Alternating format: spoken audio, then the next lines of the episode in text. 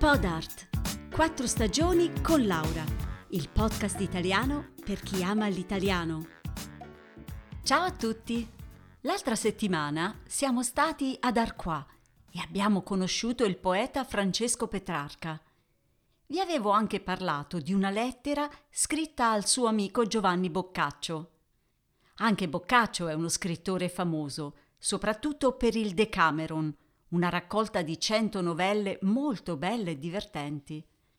Il tema è più che mai attuale in tempi di pandemia. Infatti, lo scrittore è vissuto all'epoca della terribile peste nera. Nel Decameron lui immagina che nel 1348 sette ragazze e tre ragazzi si incontrano e lasciano Firenze per sfuggire all'epidemia. Vanno tutti insieme in una villa di campagna e qui ogni giorno, per passare il tempo, si raccontano a turno delle storie. E oggi ve ne racconterò una.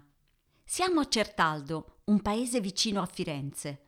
Qui, in estate, ogni anno viene un frate a ricevere le offerte della gente per la sua confraternita. Questa volta arriva un certo frate Cipolla, piccolo di statura, capelli rossi e viso allegro, ottimo parlatore alla messa della mattina in chiesa annuncia alla gente una novità assoluta. Certaldesi, questa sera davanti alla chiesa vi mostrerò una santa reliquia, la piuma dell'arcangelo Gabriele, che gli è caduta davanti alla Madonna quando le ha annunciato la prossima nascita di Gesù Cristo. In questo modo il furbo frate spera che la gente darà molti soldi in elemosina. Ma in chiesa ci sono anche Giovanni e Biagio, due giovani certaldesi che conoscono bene il frate e sanno che tipo è. Così decidono di fargli un bello scherzo. I due vanno nella locanda dove alloggia frate Cipolla ed entrano nella sua camera.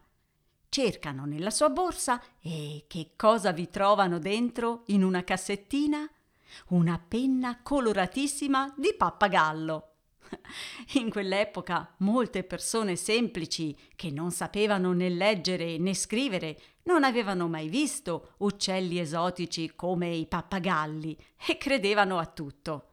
I due giovani, ridendo, prendono la penna e al suo posto lasciano dei pezzi di carbone.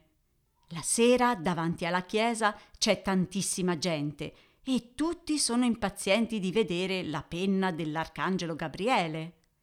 Allora, a un certo punto, il frate prende la sua borsa, tira fuori la cassettina e vi potete immaginare la faccia che fa quando vede che la piuma è sparita e al suo posto ci sono dei pezzi di carbone nero.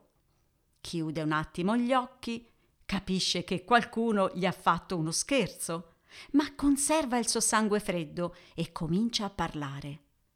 Cari fedeli, io ho portato con me da Gerusalemme due reliquie, la penna dell'arcangelo Gabriele e i carboni con cui è stato arrostito San Lorenzo. Le conservo in due cassettine quasi identiche e oggi, miracolo, ho preso per errore quella con i carboni di San Lorenzo. Questa è davvero la volontà di Dio, perché oggi è l'8 agosto e la festa di San Lorenzo è fra due giorni. E allora, figlioli, venite a vedere questo doppio miracolo. I semplici abitanti di Certaldo allora vanno tutti ad ammirare i carboni e frate Cipolla comincia a disegnare delle croci con i carboni sui loro vestiti. Grazie a queste croci per un anno intero sarete protetti dal fuoco. E così i fedeli, felicissimi, danno ancora più soldi in elemosina al frate. Durante la predica, i due giovani, Biagio e Giovanni, ridono tantissimo. Quando tutta la gente se n'è andata, vanno da frate Cipolla, si congratulano per la sua bravura e gli rendono la penna di pappagallo che potrà usare l'anno prossimo. Allora, che possiamo imparare da questa storia? che davanti a una situazione difficile e inaspettata dobbiamo essere flessibili perché c'è sempre un'altra possibilità. Bisogna essere creativi e tutto andrà bene. Un saluto da Laura e a presto!